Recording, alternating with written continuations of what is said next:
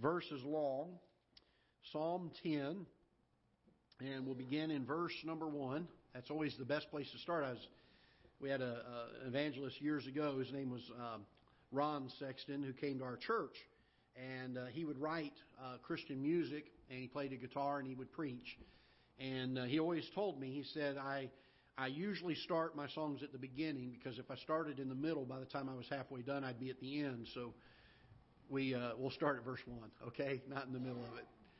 All right, Psalm one or Psalm ten, verse one. Why standest thou afar off, O Lord? Why hidest thou thyself in times of trouble? The wicked in his pride doth persecute the poor. Let them be taken in the devices that they have imagined. For the wicked boasteth of his heart's desire, and blesseth the covetous whom the Lord abhorreth. the wicked, through the pride of his countenance, will not seek after God. God is not in all his thoughts. His ways are also grievous. Thy judgments are far above out of his sight. As for all his enemies, he puffeth at them. He that saith in his heart, I shall not be moved, for I shall never be in adversity. His mouth is full of cursing and deceit and fraud. Under his tongue is mischief and vanity. He seek, eh, he's sitting in the lurking places, sitteth in the lurking places of the villages. In the secret places doth he murder in the innocent. His eyes are privily set against the poor. He lieth in wait secretly as a lion in his den. He lieth in wait to catch the poor. He doth catch the poor when he draweth him, in, uh, him into his net.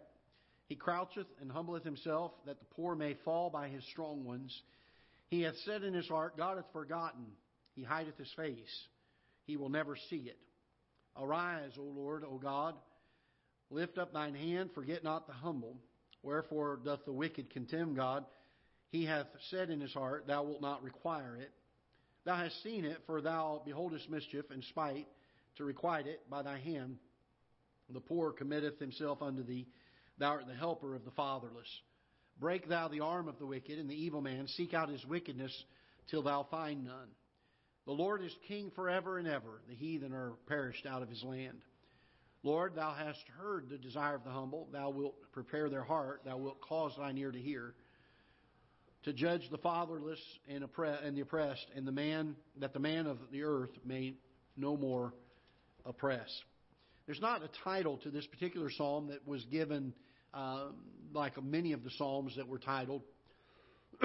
Some people have called this the cry of the oppressed and uh, certainly you can see how that theme seems to run through this psalm. Uh, it appears to be that, and it seems like even in the first part of the psalms that we've already studied, uh, some of the psalms are intended or seem to be intended to be paired together. And this is no different. It seems like number uh, chapter number uh, ten or Psalm ten um, seems to need to be paired with Psalm nine. And so if you read the two of them together, um, they kind of support each other, uh, kind of supplement each other, and um, bring some more sense to some things. But uh, they, uh, there's a cry, there, there's an opening cry of the oppressed in verse number one, and then uh, there's one other verse, and that's verse number 12, that kind of stands alone. So verse 1 and verse 12 are kind of independent cries of uh, somebody who's oppressed crying out to God. And then, other than those two verses, uh, the psalm can be divided into three main uh, sections. And uh, that would be verses 2 to 11. Verses 2 to 11. And the psalmist in verses 2 to 11 brings out the character and the deeds uh, of the wicked or of the oppressor, if you will. Um, and so he talks about their not only the nature, their nature, but also the things that they do because of their nature. And then the second section is found in verses 13 to 15. And in these verses, uh, the psalmist, uh, by faith, acknowledges the fact that God does know, that God does see what they're doing, and that certain judgment is going to come. And there's a, a, a, a declaration, if you will, of faith in God moving on the behalf of those that were oppressed. And then verses 16 to 18 uh, we find just a, a joyous, uh, just they're um, very, very happy uh, at what God is going to do and the fact that He is the defender of the fatherless, the fact that He is uh, working on behalf of the oppressed. and so these are kind of the three main divisions of the psalm. Again, excluding verse 1 and verse 12, which are uh, basically just a, a single verse uh, crying out to God. And uh, the psalm is basically intended uh, for those that are oppressed by the wicked, those that are um, persecuted by the wicked. Uh, the psalm is intended to inspire them to pray and to give praise for uh, God's working. And uh, you'll see that the psalmist brings both of those themes out in this particular psalm uh, as we go through it. So let's start in verse number one. And uh, we're going to look at a few other passages today uh, to bring some um, some undergirding support to some of the concepts and thoughts uh, that are brought out in this psalm. Verse one is kind of its standalone verse. This is the cry. It's kind of the thesis statement. If you were writing a term paper, it would be kind of the underlying um, reason that the psalm was written is found in verse number one. As the psalmist exclaims this, Why standest thou afar off, O Lord? Why hidest thou self, thyself, thou thyself in times of trouble? Now, one thing for us to understand, and this is done often through the Psalms, is the psalmist will bring uh, statements that um, will say like "Awake, O Lord," or uh, "Incline thine ear," or uh, something along those lines. And when we read verse one, we kind of see um, an implication that uh, God is kind of distant, that God is not interested in his affairs at the point of him crying out to him, that God is not moving on his behalf. And I want you to understand this that uh, God, and, and I don't think, I know we're preaching to the Sunday morning crowd here, but God is omniscient. God knows everything, and He is intimately involved in every person's life. The Bible speaks to the fact that even a sparrow cannot fall to the ground without Him knowing it. Uh, the fact that He knows the number of the hairs on your head. That's, that's how intimately God knows you. And yet the psalmist brings to light in this, in this cry, he says, Why standest thou far off, O Lord? Why hidest thyself, uh, thou thyself in times of trouble? And I wrote a couple of notes down regarding this that um, there are two times that people that are saved can be oppressed, at least two, two major times that we find in Scripture. One of them is when God is trying or testing our faith. We find this in the book of Job. Uh, God was actually, uh, the, the testing that Job went through was God bragging on the fact that Job was faithful, that God, that Job was a, an upright man, one who feared God and eschewed evil. And so there are times that oppression comes into our life um, for the sake of God testing or strengthening our faith, causing us to grow. The other one is when we're not doing what we're supposed to do. The Bible speaks to the fact that there are times that God allows oppression into our lives or, or uh, testing in our lives or correction in our lives, and it's the chastening hand of God. And uh, we, it's very important to know that when these times of life come, uh, things don't go the way we're, we're expecting to. We're going through some really dark valleys. Uh, it's important for us to know that it can be either one of those two. And the only way that we can know is to spend some time with the Lord in prayer, asking Him to examine our hearts and allowing us to examine our hearts and find out, Lord, are there some things that you're chasing me for in my life? And if so, if I don't see them, make them apparent to me. Or am I living the way I should, and this is just a testing of my faith, something that is the growing of my faith? Now, I will say this that either one of those two will cause you to feel the way the psalmist does here. Uh, he feels like the Lord is standing afar off. Um, those that are being oppressed here uh, feel like the Lord is, is hiding himself. He's not, um, he's not actively at work on their behalf. He's not being their defender uh, as they know that he should be. And I want you to realize that, that that is a typical response to those that are going through suffering. Sometimes it is hard while the suffering is going on to see God's presence. And it's interesting to note here that uh, the psalmist is not uh, crying out about his trouble. The trouble doesn't bother him as much as what seems to be the lack of the presence of God in his life. That's what troubles him more than anything. And oftentimes when we're going through valleys, God is there. God is actively involved in your life. God is intimately involved in your life. But sometimes going through that suffering causes us to feel like He's not. And this is what the psalmist is crying out about. Um, if we're going through a testing of our faith, then it would make sense uh, that God would allow that to, to, to go through its course because the whole purpose is to see our response to that to that trial. I remember um, when my oldest daughter bought her first car. Uh, she went down here to one of the uh, car used car dealerships here in town in DeSoto, and we went down there. We bought her a car. She had to go back to college a couple days later, or back to Florida.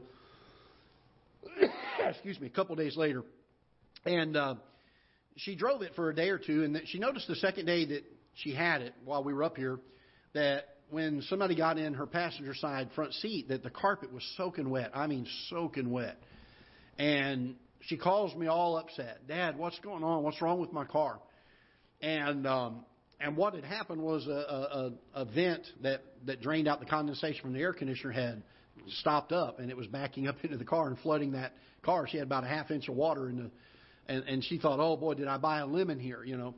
And she's like, what do I do? And and what she was wanting me to do was to go down to the car dealership and take the car down there and get it fixed for her. But she was getting older and getting out on her own in life.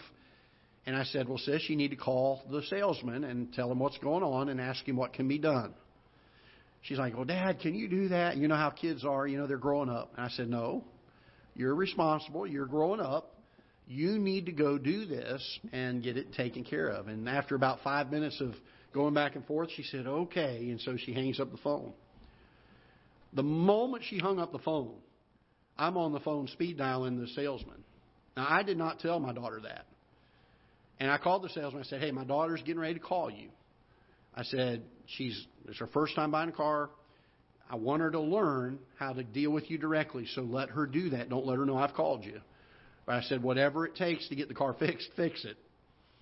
And kind of did that. And so, sure enough, she did. She went down there. She called me back about uh, an hour or two later. She's like, Dad, you wouldn't believe this guy was so nice and he took care of everything. Everything was fixed perfect. And I said, Well, I'm glad to hear that.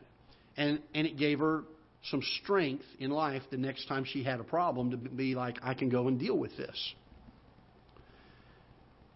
This was, I don't know, six years ago, five years ago. This week, uh, about three days ago, I was talking to her. I finally told her that I did that. But she didn't know that I was there watching out for her. She needed to go through it so she could grow. I use that illustration because when we're going through a time of testing, it stands to reason that God will let that testing go through because the whole purpose is for us to grow. And not always will He take the trouble away or the oppression away, but He will strengthen us. He'll give us the grace to go through it. And at the end of the day, God is still our defender. Uh, and so it makes sense on that. If it's our chastening, it also makes sense that God would not show himself initially. Uh, somebody wrote this, uh, and I, I was reading it in relation to this particular psalm. They said, A smiling face and a rod are not fit companions. You think of the times you were disciplined as a child. Maybe your parents uh, took a switch or a belt and gave you a spanking for something. Uh, we called them whoopings down in Florida. And uh, my dad wasn't cutting up and joking with me when he disciplined me. It wasn't the comfort that came during the time of chastening. The comfort came after the chastening. And the Bible tells us uh, very clearly that, uh, well, in fact, let's just turn there for a minute. Hebrews chapter 12, hold your place here for a minute. We're going to come back. But let's turn to Hebrews chapter 12. I want you to see the biblical principle of this because I believe there's a great principle at play in this verse. Hebrews chapter 12, and uh, we'll read verse number 11. The writer of Hebrews makes this statement, Hebrews chapter 12 and verse number 11. He says, Now no chastening for the present, for the present. In other words, while it's going on, no chastening for the present seemeth to be joyous, but grievous. And the chastening of God oftentimes uh, needs to be something that is not joyous to us. It's grievous to us while we're going through it. Nevertheless, I want you to notice this. Nevertheless, what's the next word here? Afterward, it yieldeth the what? Peaceable fruit of righteousness unto them which are exercised thereby.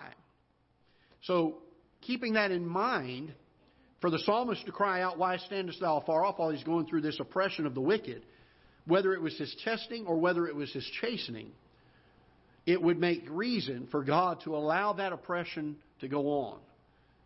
And these guys that go out here and they'll stand in, in churches today and they'll say that God's will is for Christians to never suffer.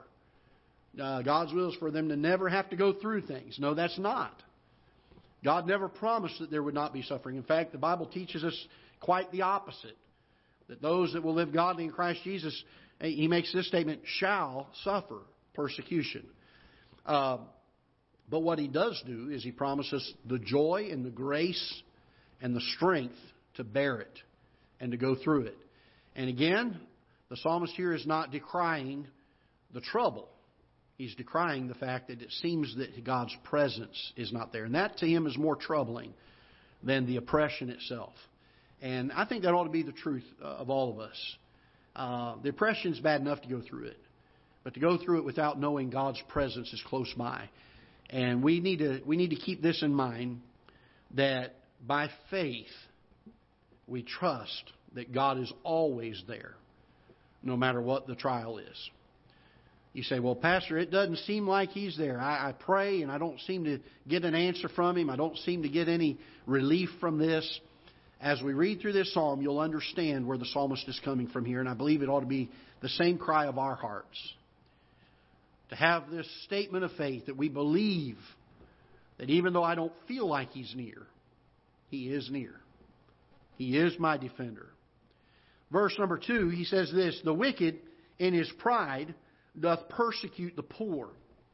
Let them be taken in the devices that they have imagined. There's two accusations that are given here. We're going to see in the next few verses, between verse number two and verse number six, or verse number uh, six or so, we're going to see uh, an accusation made against the wicked, uh, and we're going to see evidences given towards that accusation. So the first two things we find are in verse number two. He accuses the wicked of two things. He accuses them, first of all, of pride. And then, secondly, he accuses them of, uh, of evil deeds or tyranny or oppression. Okay? So we find that there's pride that is given here, and then there is the actions that that produces. And uh, it's very interesting to note this that one is the root of the problem, the other is the fruit of the problem. Pride is the reason that it happens, the deeds are the fruit of this wicked pride that is in this man's heart. Um, and so, this prayer, some people would say, well, uh, the psalmist is praying for some pretty strong things to happen to the wicked. That's is that is that really Christian to pray for his destruction? Well, the the prayer against the wicked in this case is very reasonable and he's not praying for his own vindication, he's praying for God's righteous judgment. And as we get down into the end of this particular psalm, if we get there this week, you're going to see that there is two standards of morality that are contrasted. One of them is the morality that comes from the pride of the wicked. And they believe that their actions are justified. Every man does that which is right in their own eyes, kind of an attitude. So much so that they even defy the fact that God will ever bring judgment on them. They, they say he's not going to do it. He doesn't see it. He's not going to bring judgment. And then there is the righteous judgment of God that sees all, that knows all, and will bring judgment. And those two are going to be contrasted a little bit later as we get down into the psalm. But it's important to note here at the very beginning, the psalmist then accuses the wicked of pride and his, his uh, evil deeds, if you will, uh, the persecution, the oppression that is the result of that pride. And uh, so he makes the accusation here in verse number 2. And he says, uh, The wicked in his pride doth persecute the poor. Let them be taken in the devices that they have imagined. And that's a pretty stern request uh, of the psalmist. Some people say, well, that's just not a Christian attitude to have. In this case, yes, it is. He's asking for God's righteous judgment to be taken. Verse 3 For the wicked boasteth of his heart's desire, and blesseth the covetous, whom the Lord, notice this phrase, abhorreth. So, this is why this prayer is reasonable. This is why this prayer is just. Um, because this, this wicked man not only is doing these things, but he is boasting of the wicked deeds that he's doing. He, he takes pride in them. Um, and, and this is, again, we're, we're starting to see the accusation being made in, in verse 2 of his pride. Verse 3, he, he's impeached by his own testimony. Uh, the fact that he uh, takes pride, he boasts of his heart's desire. He, he's very vocal about it, he, he brags about it. Um, he's boasting.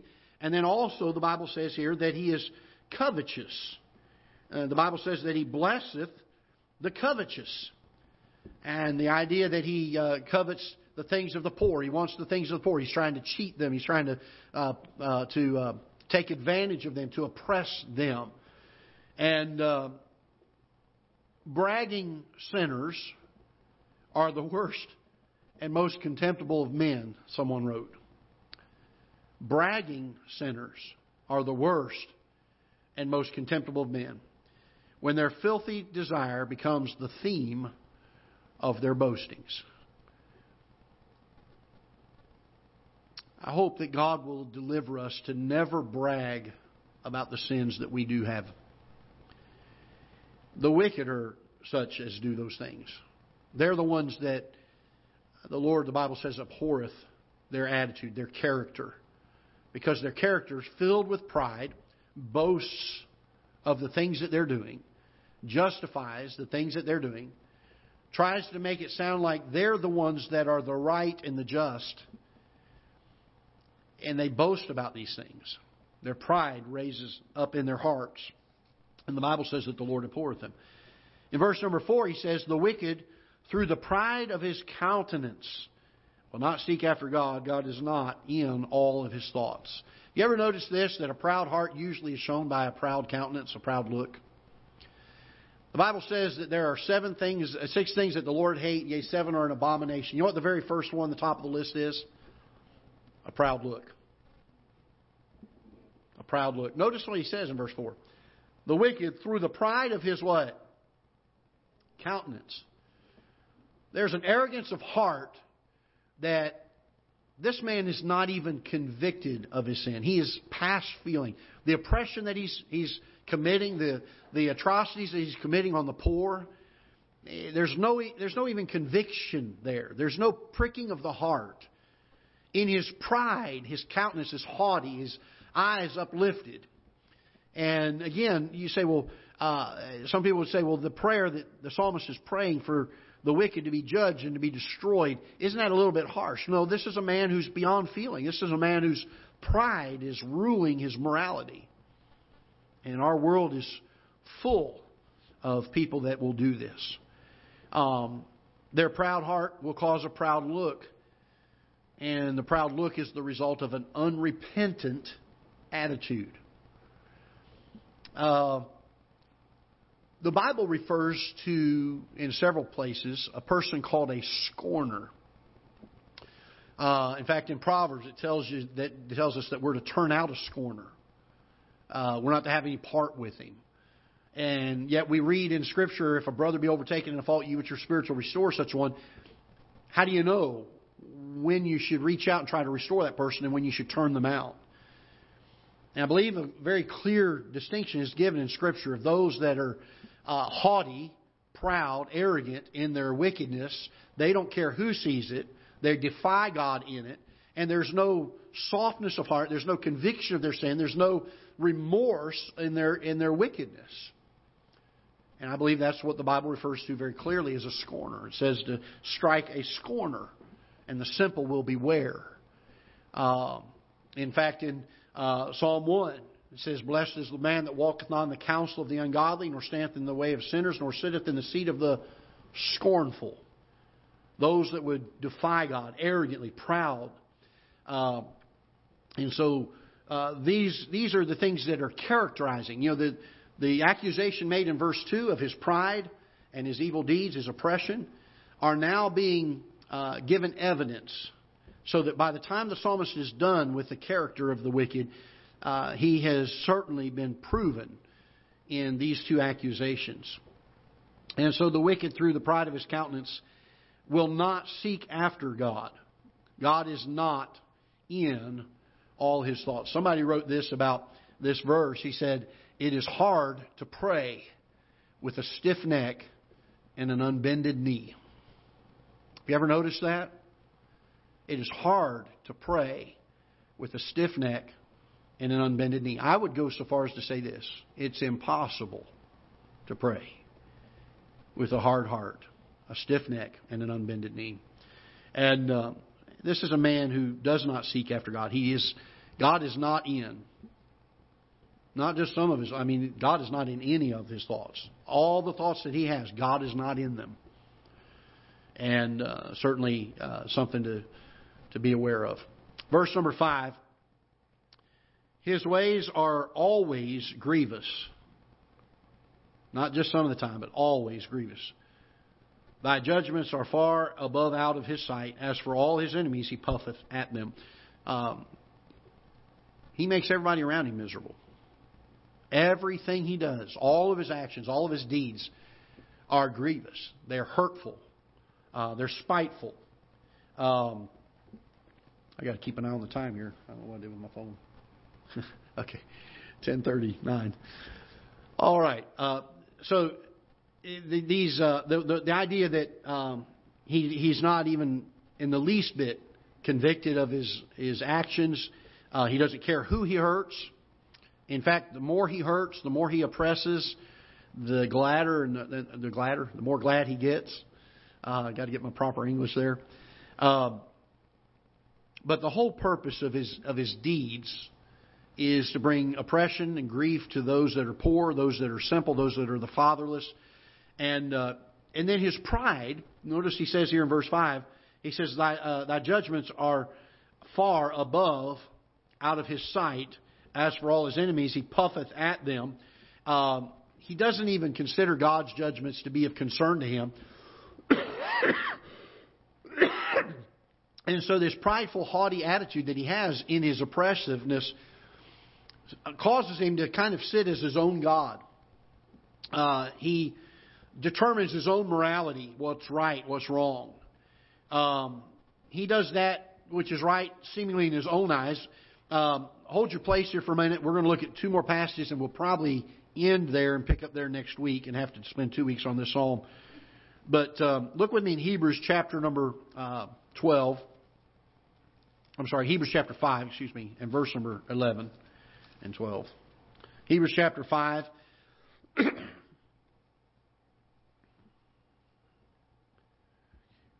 writer of Hebrews says this, speaking of the Lord Jesus Christ. He says, Of whom we have many things to say and hard to be uttered, seeing ye are dull of hearing. For when for the time ye ought to be teachers, ye have need that one teach you again, which be the first principles of the oracles of God, and are become such as have need of milk and not of strong meat.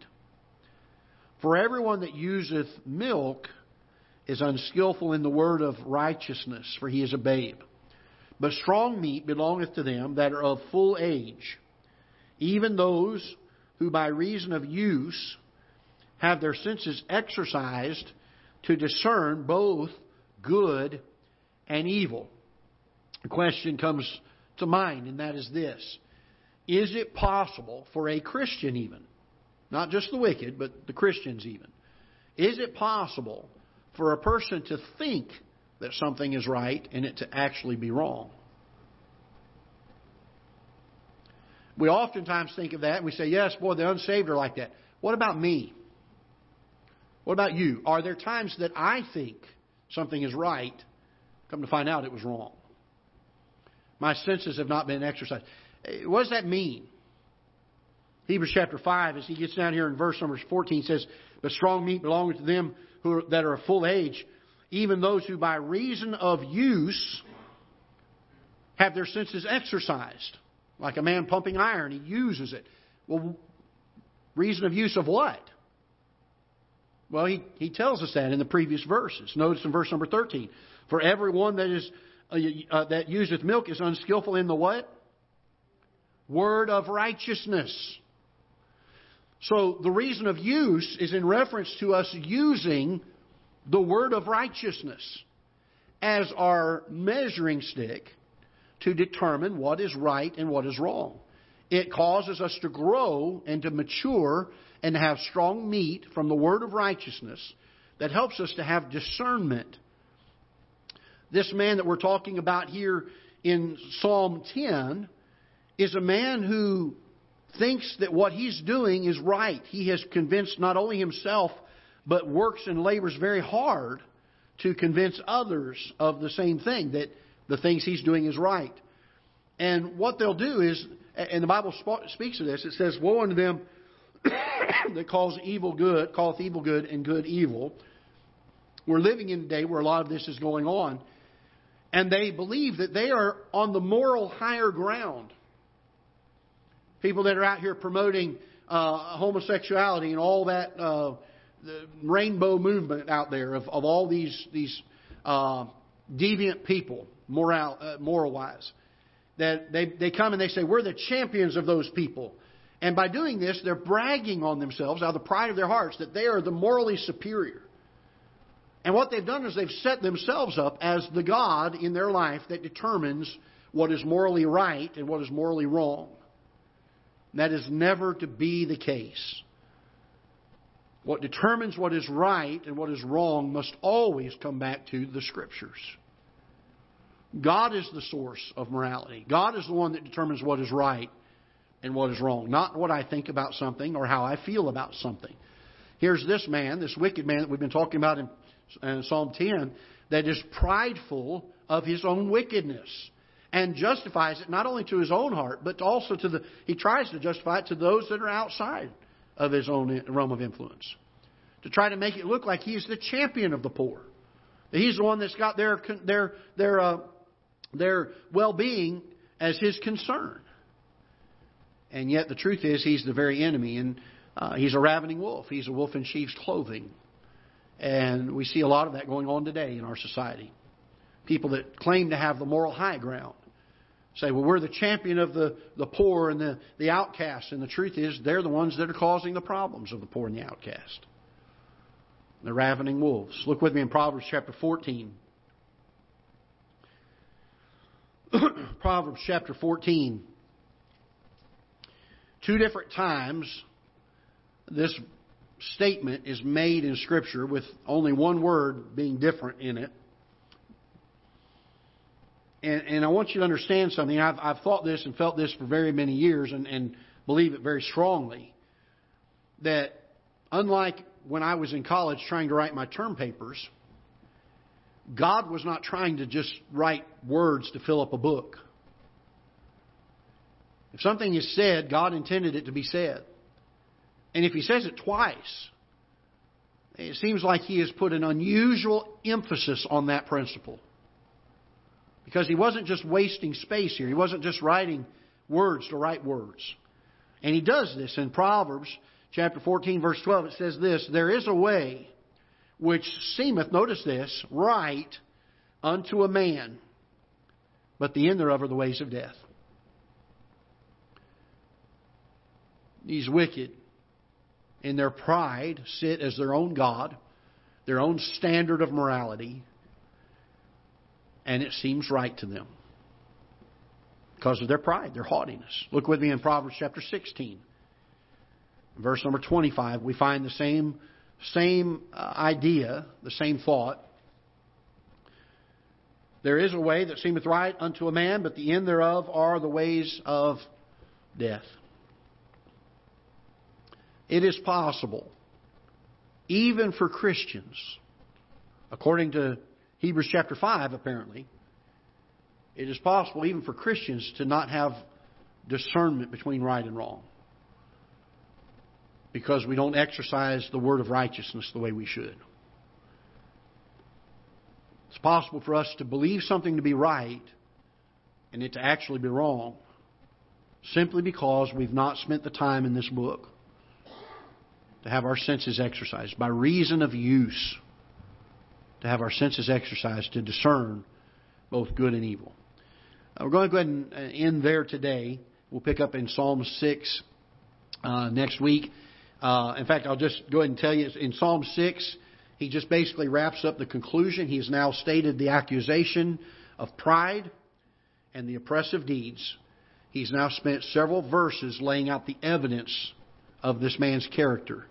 And in verse number 6, he brings a conclusion to the accusation that was made in verse number 2. Now, that was on the issue of pride. And when we get to verse number 7 down through verse number 11, he's going to deal with the issue of the man's deeds.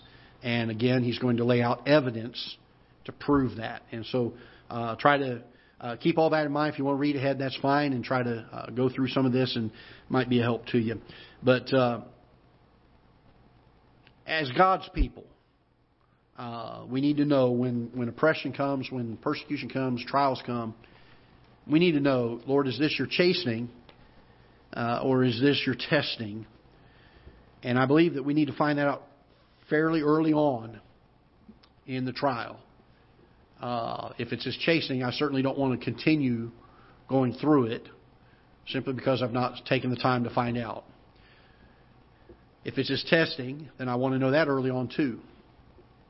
And above all, we need to keep in mind that as his children, as those who have trusted him as their Savior, that even though God's presence may not seem to be there, in our opinion, it always is.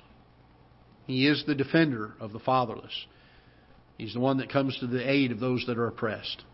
It may not be during the time of trial, but it will happen. And we need to have faith in that. All right, let's stand together and be dismissed. Father, we do thank you for your word, how it instructs us and guides us. I pray that you will bless the time that we have spent in the Psalms.